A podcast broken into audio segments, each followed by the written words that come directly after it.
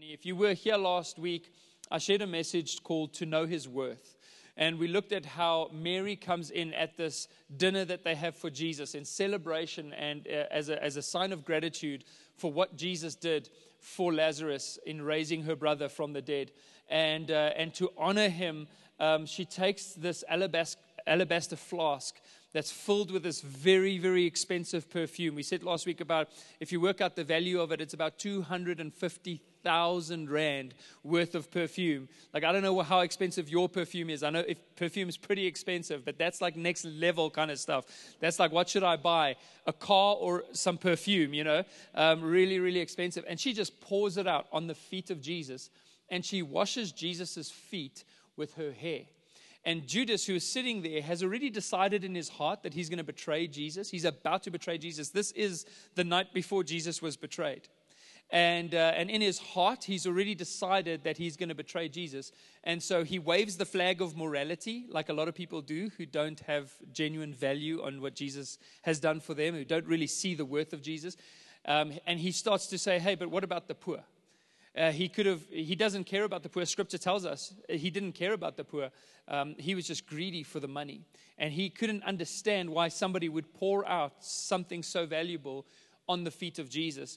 And Jesus tells Judas to keep quiet and says, don't corrupt her. Essentially, don't corrupt her with your thinking, because she is doing this for my day of burial. In other words, she gets who I am. She gets why I'm going to die for her. She understands my worth. And so you have this contrast between what happens in a person's life when they understand the worth of Jesus compared to somebody who doesn't have a genuine revelation of the cross, who doesn't have a genuine revelation of the gospel.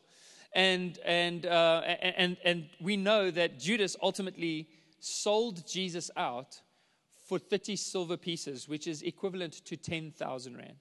So he was willing to sell out Jesus for 10 grand, whereas Mary was pouring out 250 on the feet of Jesus, just washing his feet with her hair.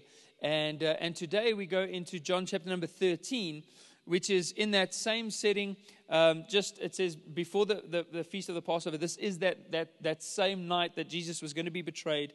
And we see the tables turning. We see how Mary washes Jesus' feet, but in this scripture we see how Jesus washes his disciples' feet. And there's some just incredibly awesome things in this text that I'd like to lift out again today, like we've been doing every week, as we just see more of Jesus through the Gospel of John. So let's go to John chapter number 13. And verse number 1, I'm going to read 12 verses here, quite a bit of the story, and then we're going to delve into that. So John chapter number 13 and verse 1 says, Now before the feast of the Passover, when Jesus knew that his hour had come to depart out of this world to the Father. Jesus knew that he was going back to the Father. The hour had come, the time had come. Having loved his own, who were in the world, he loved them to the end. Don't you love that? That God doesn't just love us in moments, that God doesn't just love us on a Sunday morning, that God doesn't just love us when we stand in worship and when our lives are perfect, but he loves us to the end. That's the love of our Father. During supper, when the devil had already put it into the heart of Judas Iscariot, Simon's son, to betray him, Jesus, knowing that the Father had given all things into his hands, and that he had come from God and was going back to God, rose from supper. He laid aside his outer garments and, taking a towel, tied it around his waist. Then he poured water into a basin and began to wash the disciples' feet and to wipe them with the towel that was wrapped around him. He came to Simon Peter, who said to him, Lord, do you wash my feet? Jesus answered him, What I am doing you do not understand now, but afterward you will understand. Peter said to him, You shall never wash my feet. Jesus answered him, If I do not wash you, you have no share in me. You have no part in me.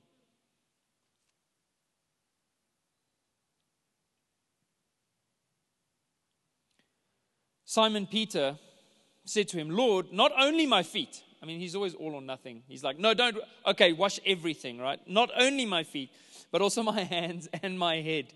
Jesus said to him, The one who has bathed does not need to wash except for his feet, but is completely clean.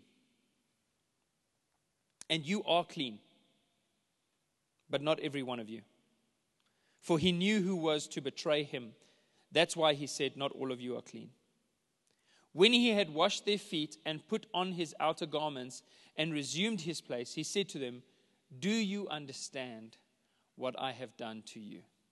Do you understand what I have done to you? I want to share a message with you today entitled, Let Jesus Wash Your Feet.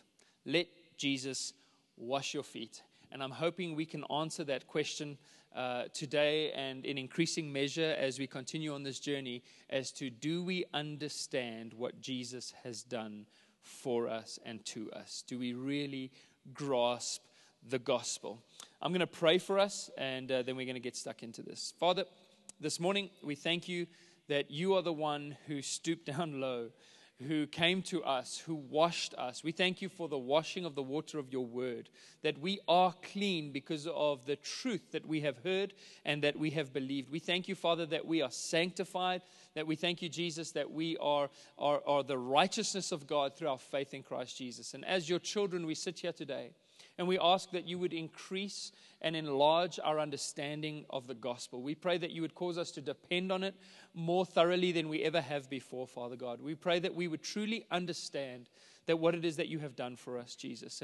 And Lord, we pray that that would increase and increase and increase and increase until we come to the fullness of the stature of the measure of Christ. Each one of us mature, knowing how to walk with you, knowing how to relate with you, knowing how to enjoy our relationship with our Father. And so we give you all the glory for this time that we have together as a church. We just honor you, Father God, in this place. And we thank you for your word. In Jesus' name, amen. So like most boys, if you are the parents of boys, or probably kids in general, but like most boys, my boys love playing outside. Doesn't matter how cold it is. They've even learned, it's winter, and oftentimes we'll tell them, you have to stay inside. It's too cold, and they would just be like, no, we don't feel the cold. We were out yesterday and earlier this week as well with Kieran and Jamie, and they've got a little boy, Caleb, as well. I think he's 3 now, right? And Caleb was at one point, I can't even remember where it was or when it was, but at one point it's like freezing cold. It was actually at night when we were hanging out at Monty, and Caleb just doesn't have a shirt on. He's just like, no, I'm cool. I'm cool like this. We're all sitting there with jackets and stuff, and that's just how kids are. They love, not having all the correct clothing on, not wearing shoes. My boys, when it's summer, they don't want to wear shoes at all. They just want to be barefoot. They kick off their shoes in the car on the way to school already. And in the process, as boys, they get themselves very, very dirty whenever they're out in the playground, and there's a lot of sand around. Sometimes I'm literally pouring sand, like this mini desert just coming from their shoes. We're slowly but surely stealing all of the school sand. Soon we'll have an awesome sand pit. But my boys will play outside, and we have one area where in the back of our yard where grass hasn't really grown, and they'll sit there in the mud, and they'll find anything to dig with, and they'll just dig. And I've got some photos of the 3 of them sitting next to each other, just essentially digging for no particular reason except because it's fun to dig and to play with sand. And so they'll be digging in the backyard and messing around, and sometimes there'll be some water involved, and it'll become muddy, and they just get so dirty that before I can let them back in the house, I just first of all have to wipe their faces to make sure that they're mine. And then once I've established that they are actually my children, I also don't want them to walk in with dirty feet into the house and just to soil everything and dirty the carpets or whatever. And so I'll often take them out to the tap that we have outside and wash them before I bring them into the house. And when I see my boys and I see how dirty they are, I really have one of 2 logical options that I can take considering how dirty they are. And the first one is to just disown them as my children and leave them outside indefinitely. Just like, no, I don't know you. I'm not going to say that I've been tempted, because in the future they may listen to this recording and have a crisis of identity, but. But I have that option. I could say, you're too dirty now. Your face is dirty, your feet are dirty, your hands are dirty, my house is clean inside, and so you're not welcome back. You're no longer my kids from this moment forth. Man, they would be harsh. But because I love my boys, I normally opt for the second option, which is to take them to the tap that we have outside and to wash their feet. They're still my boys. They're just sometimes a little bit dirty, and I need to clean their feet. And normally the time when this is happening is when it's dinner time. They were next door during the public holiday. They climbed over the wall, all three of them, and we didn't see them the entire day because they had met some kids next door, and they just hung out there the entire day. And so at one point, I had to pick them back up over the wall, each one of them individually. And the reason why we did that is it's dinner time. It's time for you to come in and eat with us. It's time for you to come and sit at the table, and we have dinner together as a family. And here in John 13, the first thing that this verse tells us in John 13, verse 1, is that it was the time of the feast of the Passover. And this was dinner time. This was the time of that Last Supper. It was a time when Jesus was going to sit and have fellowship and have communion with his disciples as family. That's what Jesus invites us into. When we come into the gospel, we're not coming into a program. We're not coming into a religion. We're not joining a club. We're actually becoming family. I mean, I don't know how you feel about the person sitting next to you right now, but you might as well get to like them because you're going to be together forever, right? In eternity, forever. We're not just a family for here on this earth, for the here and now. But how amazing is it that once we're all old and once we've all passed on, that we will be in heaven together, and we can high five each other, be like, "Hey, Anchor Church, that was awesome. I remember that," you know. And we're going to be a family forever. So when God invites us, the Bible says that He sets the lonely, those that are lonely, and He sets them in a family. And that's what God does. He takes us from being lonely, from being on in our own strength and working and operating on our own steam, and He sets us in a family where the Scriptures say again and again and again and again, there is space for us at the table. That gives me a throwback to that that old song that said that there's space for you at the table of the Lord. Google it afterwards; it's on YouTube, I'm sure. It's just an awesome old song that says there is acceptance for you at the table of the Lord. Every one of us gets to sit at that table. I remember being in a sometimes when I go to different churches and you go into the speaker's lounge or the guest lounge. I remember several times I've been in different lounges where I was important enough or enough of a pastor to be in there, but not important enough to be like at the main table. And so like I'm always at like the little table with the finger snacks. Hey guys, good to see you. You know, and they're like at the big table with like the plated meals. I'm like, one day plated meal. But it's fun. But you know, in God's kingdom, it doesn't work like that. There's no second-rate citizens in the kingdom of God. There's no, some people are just this amazing. We're all accepted at the table of the Lord. And even in this situation, again, there's this incredible acceptance that they have.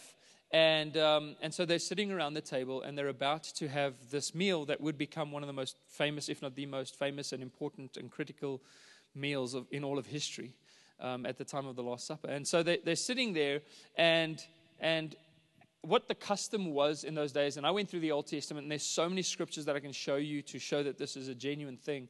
But the custom was in those days that if you had taken a bath or whatever, you would be clean. But as you walked around, they mostly wore sandals.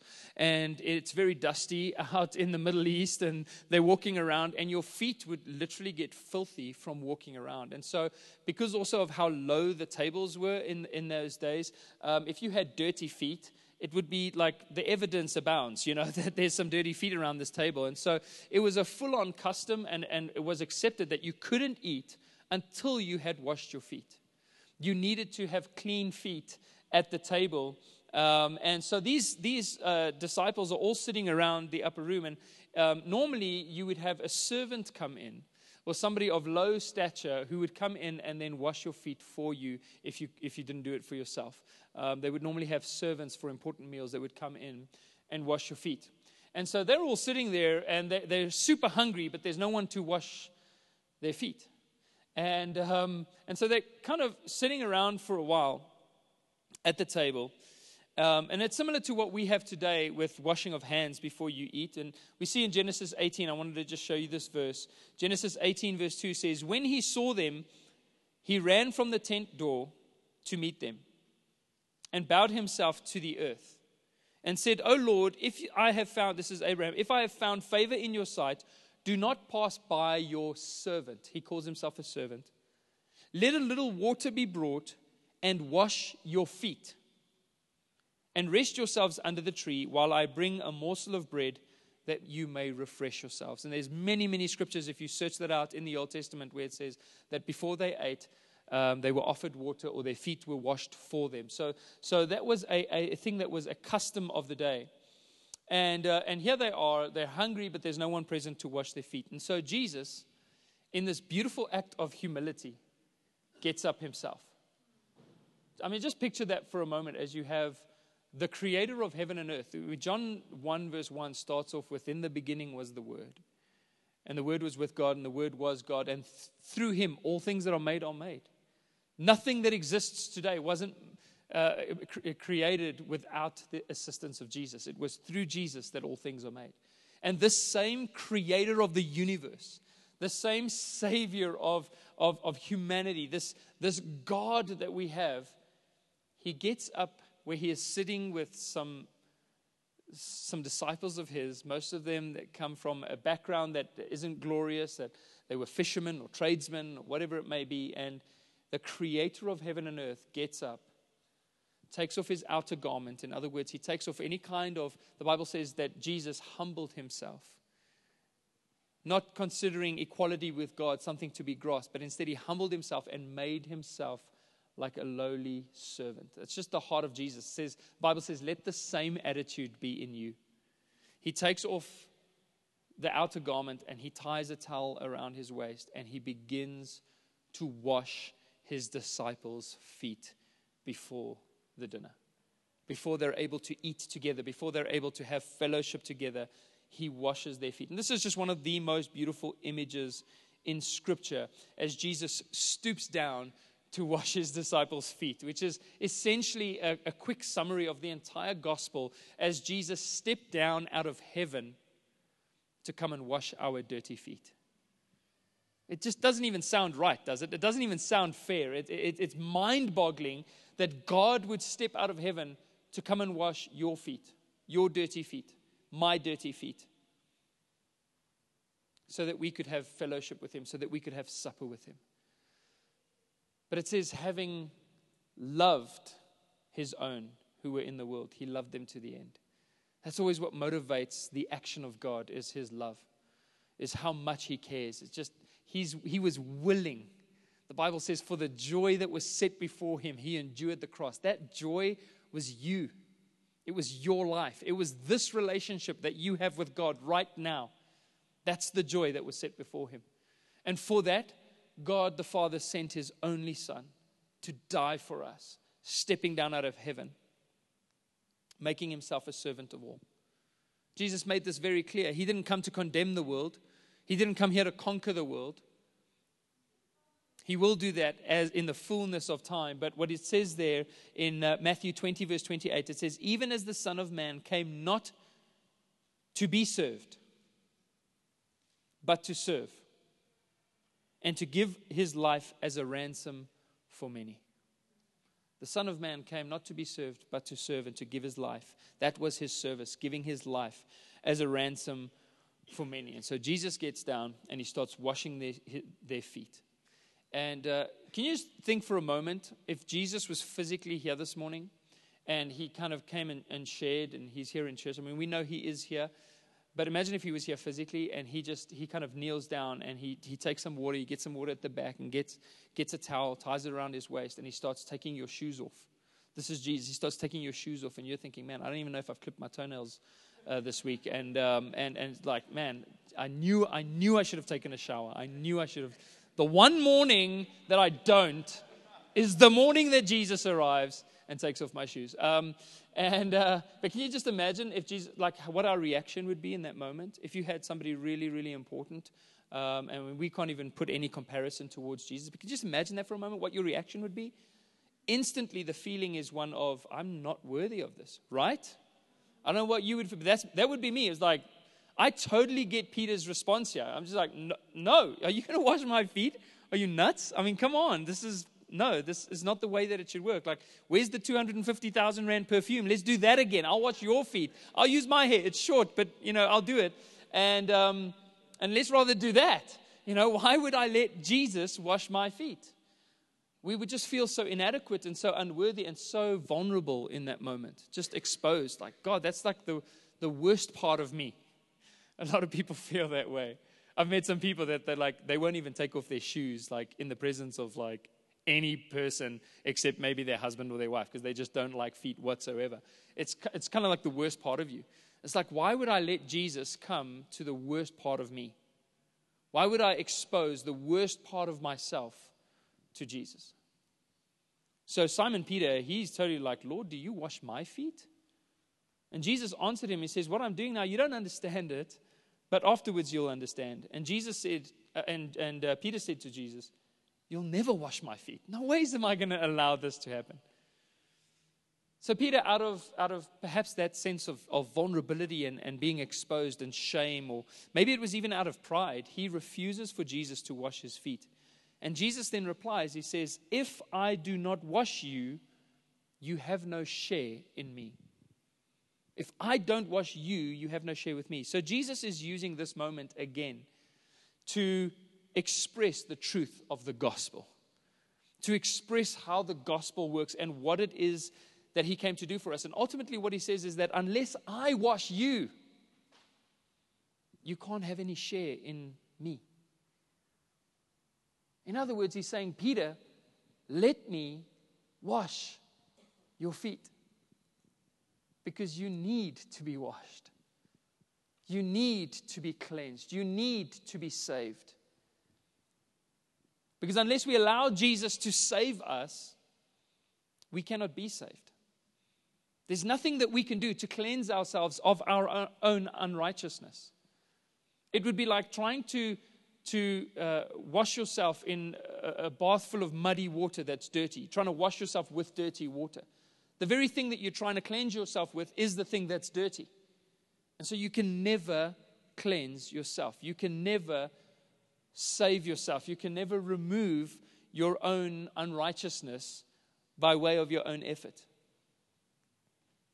And if we're not cleansed of unrighteousness, then we can have no fellowship. Then we can't come in the house. Then we can't come and hang out with our Father. Then we can't have that relationship with Jesus. So Jesus says, this is actually more important than what you realize, Peter. If you don't let me wash your feet, in other words, if you don't submit to the righteousness of God, if you don't let me come into your life in order to cleanse you of all unrighteousness, then there's no way for you to be connected to the Father and to have a relationship with God. And that is why a lot of people struggle in their relationship with God, or to even have a relationship with God, because they constantly think that they have to cleanse themselves before God will accept them. That's how we feel. Hey, Jesus, it's awesome that you're washing feet. That's really cool. Can we schedule this for the same time tomorrow? I'll go home and wash them, kind of pre-wash them a little bit. And then it'll be way better next time. Then I'll let you, then it'll be fine. In other words, Jesus, just come and add to my own righteousness that I've kind of gathered up a little bit. And Jesus goes, no ways. Then you can have no share in me.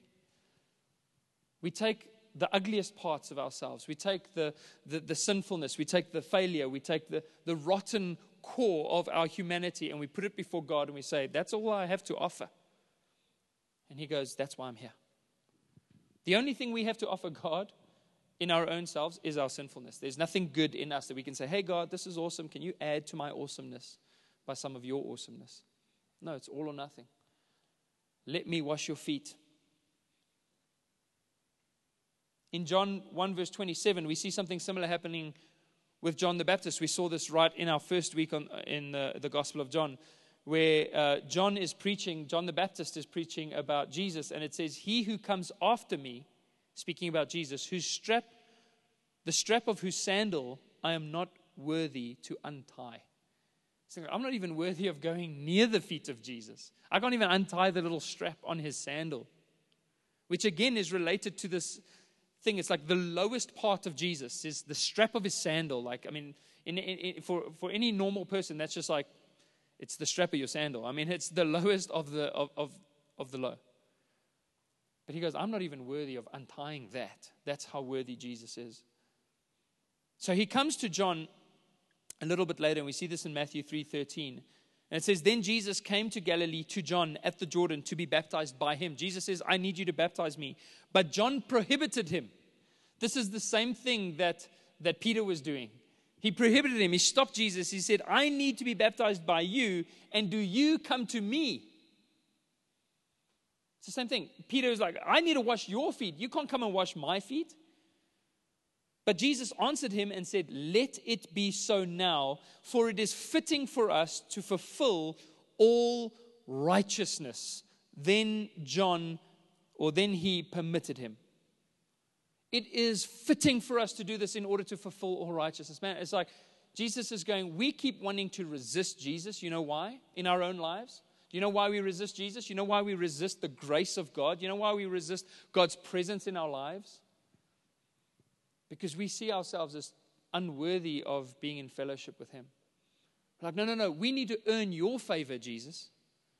We need to work for our righteousness, Jesus. We need to do stuff so that you can accept us, Jesus. And Jesus goes, that's futile.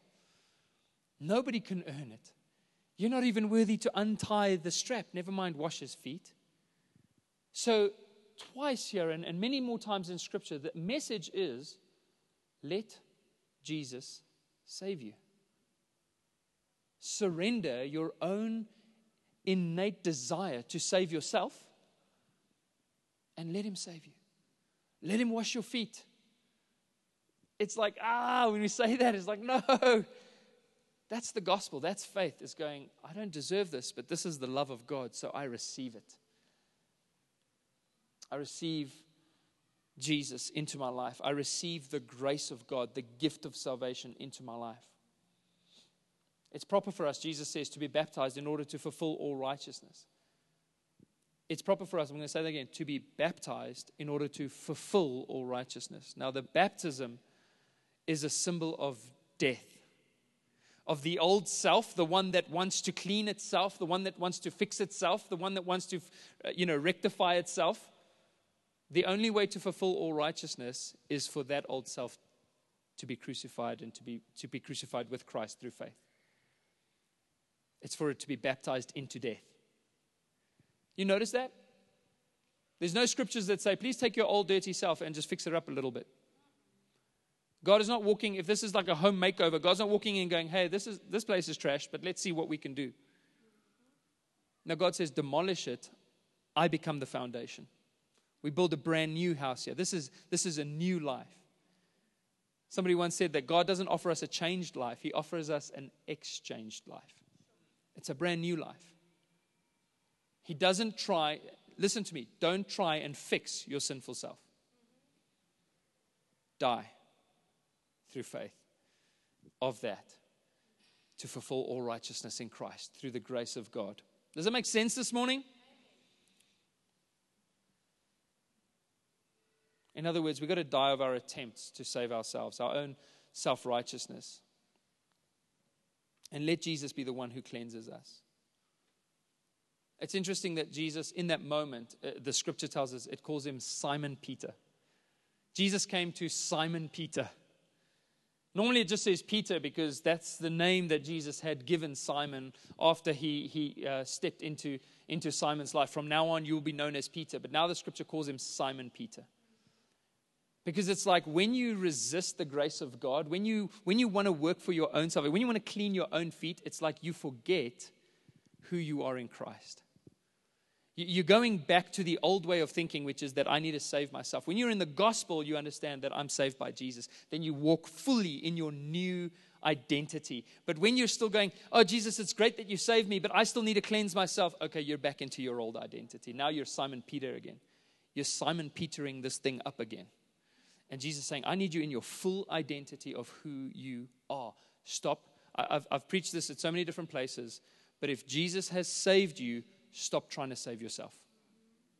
You're resisting the washing of your feet. You're resisting the sanctification of God. It takes faith. So Peter, he goes, okay, Okay, God, that's awesome. So don't just wash my feet. I mean, don't stop there. But also wash my hands and my head. Which, yeah, I mean, even logistically, Jesus is like, I'm not going to do that. But Jesus says, so Jesus replies, so Peter's like, okay, wash me again, Lord, wash me again. I can't tell you how many times I prayed that prayer, where I've had a walk with God, and then I feel like I've had a great week, and then I'm like, that's awesome. But then there's weeks where I'm like, okay, I failed this week. And I'm like, okay, God, like just save me all from scratch again. Like I just need to, can we just push a reset? And this is my second chance, meaning 700,000th chance for me to live this perfect life that I'm supposed to live. So it's like reset back to scratch again. And like, okay, Jesus, just bathe me from scratch. And Jesus says, the one who has bathed does not need to wash except for his feet, but is completely clean. And you are clean, he says. You are clean. Not every one of you. He knew about Judas and what was going on in Judas's heart, and I'll touch on that in a moment. But you're clean. He says to his disciples in a later place in Scripture again, he says, you are clean already because of the word that I have spoken to you. You know what's amazing? Paul writes a letter, and you can check this out. Paul writes a letter to the church in Corinth that is caught up in all kinds of sinfulness. And he's about to rebuke them for the stuff that they're getting into as Simon Peters, as people that are not walking in the fullness of their identity in Christ. And he's about to rebuke them. And he starts off by calling them blameless in the greeting. I'm so grateful for you that you're blameless. I'm so grateful for you that you've been perfected in Christ. I'm so grateful for you that you're all of these things, that you're perfect. Can you imagine when you're about to correct somebody and the first thing that you say is, listen, you're perfect. You're perfect. That's how Paul writes his letters. Because he's reminding them of who they are, because he's about to tell them that their behavior is not lining up with who they are. That's the key to walking in the fullness of what Jesus has for you. So Jesus says, you're already clean. I don't need to wash you again, Peter. We don't need to go through this whole thing again. You are already clean. And so there's two things that we actually see coming out in this scripture, two parts of our process with Jesus. And the first one is that Jesus cleanses us from our sin and sinfulness completely. There are multiple verses that I can show you. I'll show you one this morning, but there are multiple verses that I can show you that says that the death Jesus died to sin, he died once and for all. And once and for all, he put to death the body of sin. He doesn't need to, every time you sin or you fail, he needs to come down out of heaven and be crucified all over again. In fact, the Bible says that when you go back to the law, that's what you're doing. You're crucifying Christ again. You're saying that what he did on the cross wasn't enough. It wasn't enough. But the scriptures tells us in the book of Hebrews, it says, for every year in Israel, they needed to sacrifice lambs and goats and bulls because the sins were only covered, but those sacrifices could never take away the sins of the world. But it tells us, but now through one single sacrifice, Christ has once and for all dealt with sin. So you're completely clean the moment you put your faith in Jesus. You're washed in the water of the word. It says in Hebrews 10 verse 14, for by a single offering, one single offering, he has perfected. There's that word, perfect. For how long? How long has Jesus perfected us for? For like a moment? For a day? For until the next time we fail? No, in a single offering on the cross, Jesus has perfected for all time, all of eternity, all those who are being sanctified. I love that. Because to be sanctified means to be perfected and to be changed. So what the scripture is ultimately saying is by one single offering, Jesus perfected all those who he is now perfecting. And this is the same thing that he was saying. This verse sums up what we're seeing here in the book of John. He goes, you're completely clean, but I'm still washing your feet. as you walk out in the world, as you still deal with certain things, as you get yourself dirty, as you fail, you are already perfectly clean, but who's the one doing the cleansing? It's Jesus. We want to resist, but he goes, I am still perfecting you. In other words, who we are, we need to become, as people, who we already are.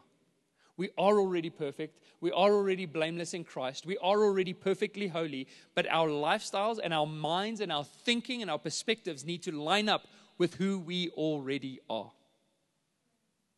That's the process of sanctification. You're already perfect. But now I'm also perfecting you. Jesus goes, you're already washed. You're already cleansed. You've already been bathed. I don't need to do that again. But what I am doing is I'm changing your heart. I'm changing your thinking. I'm washing your feet. Isn't it incredible to know that we're always welcome in God's house? Like I thought about this with my own son. Can you imagine what... You answer the question for me. Like, what would make my son a rebel? If I said to him, one of two things. Boy, no matter what you do, I always want the best for you. I want you to do the right things. I want to lead you in those things. But no matter what you ever do, you're my son, and I'll always love you. No matter what. You'll always be my boy. And I say that to my boy.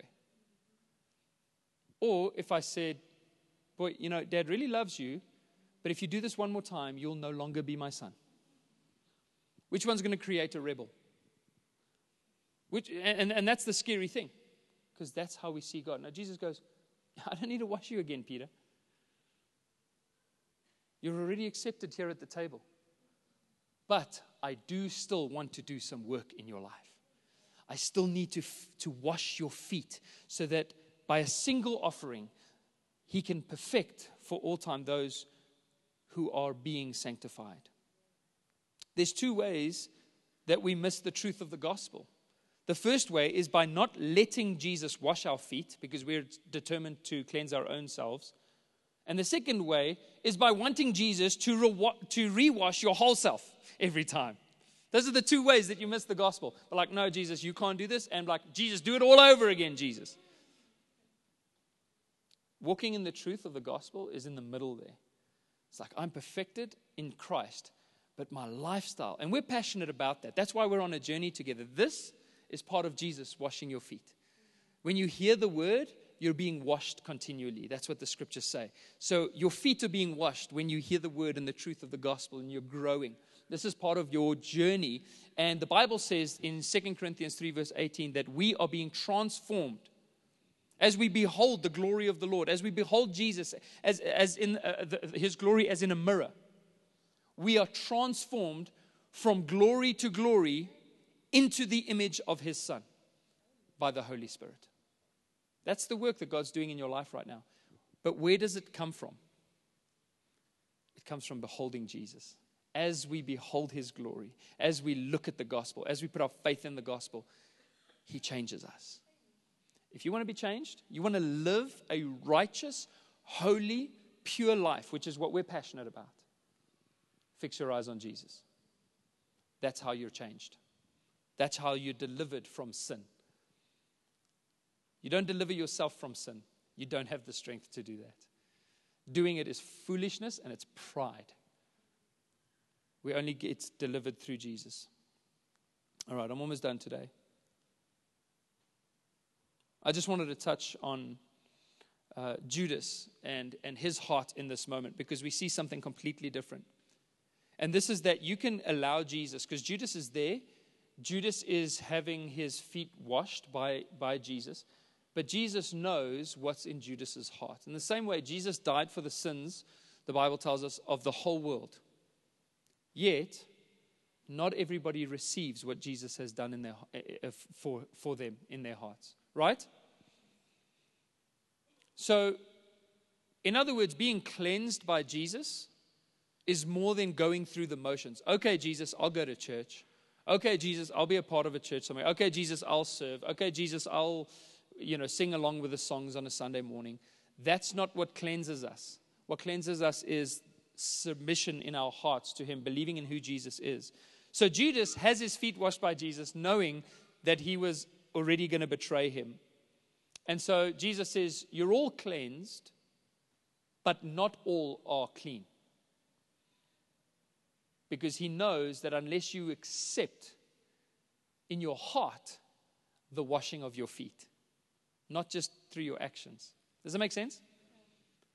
We've got to believe this in our hearts. Because he goes, otherwise, you're not clean.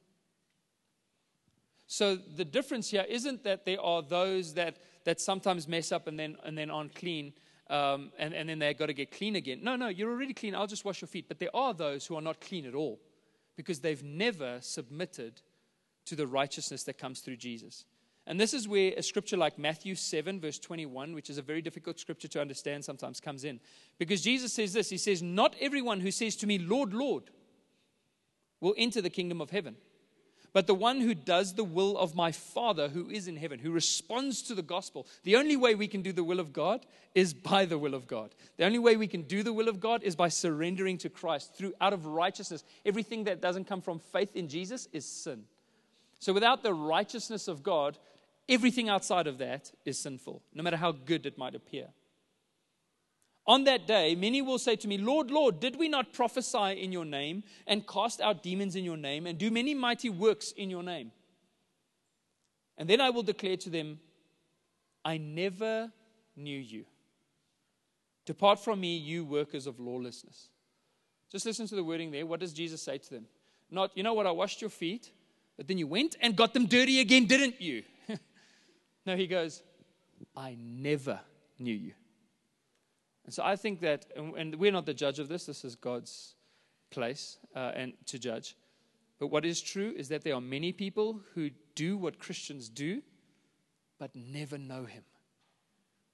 They never truly come to a place of surrendering to the gospel and accepting the washing of their feet. And what Jesus is saying is, if you want a part in me, let me wash your feet. Let me save you. Submit completely to me. So this wasn't in Judas's heart. He never knew Jesus. He never had faith in Jesus. And we see this in those examples going back.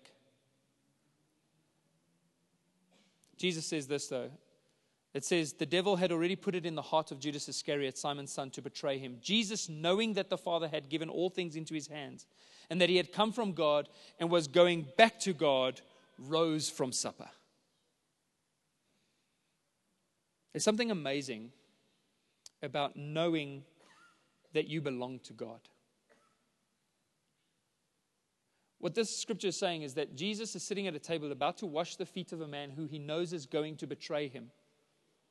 But what gives him the courage to get up and do it anyways?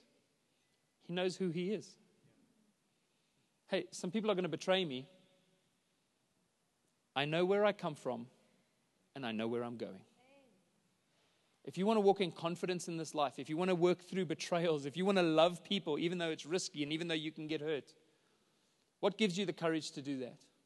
In other words, what gives us the courage to do what the next verse in Scripture says, which I'll look at in a moment, where it says that Jesus said to them, even as I have done this to you, do this to one another. How do we love each other and show each other the same kind of grace and forgiveness and encouragement that Jesus shared in that moment? How do we wash each other's feet in terms of reminding each other of who we are in Christ and helping us get our eyes fixed on Jesus even more clearly? How do we do that? What gives us the strength and the ability to do that? Knowing where we come from and knowing where we're going. I know who I am. I know who I am in Christ. I know where I'm going to. And so we can face every single thing. And what it does is it allows us, when you know who you are in Christ, it allows you to be the least. It's the key to humility. When you're fighting for like significance, I just want to be significant. Can everybody just look at me so that I can feel significant? Can I just do stuff that'll make people talk well of me so that I can feel better about myself? That doesn't sound very humble, does it? But when you know where you come from and you know where you're going, you're willing to be the least. You're willing to say, hey, anybody got some dirty feet today? My wife and I actually did this when we were leading a youth team. And John, were you there that day? I've washed this guy's feet before. Some of you are like, don't put that image there. But we were at a youth leaders camp that we ran with all of our leaders, about 60 or 70 people. And we were just, my wife and I were so overwhelmed by how faithful the guys had been, and we wanted to honor them. And so we did it. We got some water, and we got some towels, we got some soap, and we literally washed all of their feet. And I can't tell you what it was like in that room that day. Not a single person wasn't crying. Everybody was in tears. And we didn't say anything. We just washed their feet. It's a powerful, powerful, powerful thing. Not just the act, but the attitude. When we begin to honor and love and forgive and treat one another the way that Jesus treats us. What gives us the freedom to consider other people's more important than ourselves? Knowing where you come from, knowing where you're going. Remember Bill Johnson saying, when we strive for significance, we undermine our significance. I love the fact that Jesus rises from supper. He gets up from the supper. If you've been sitting at the table with Jesus, if you've been eating with the King, then you can get up to wash anybody's feet. Because you already know where you come from. You come from the table of God, accepted in Him. Final scripture this morning, John 13:14.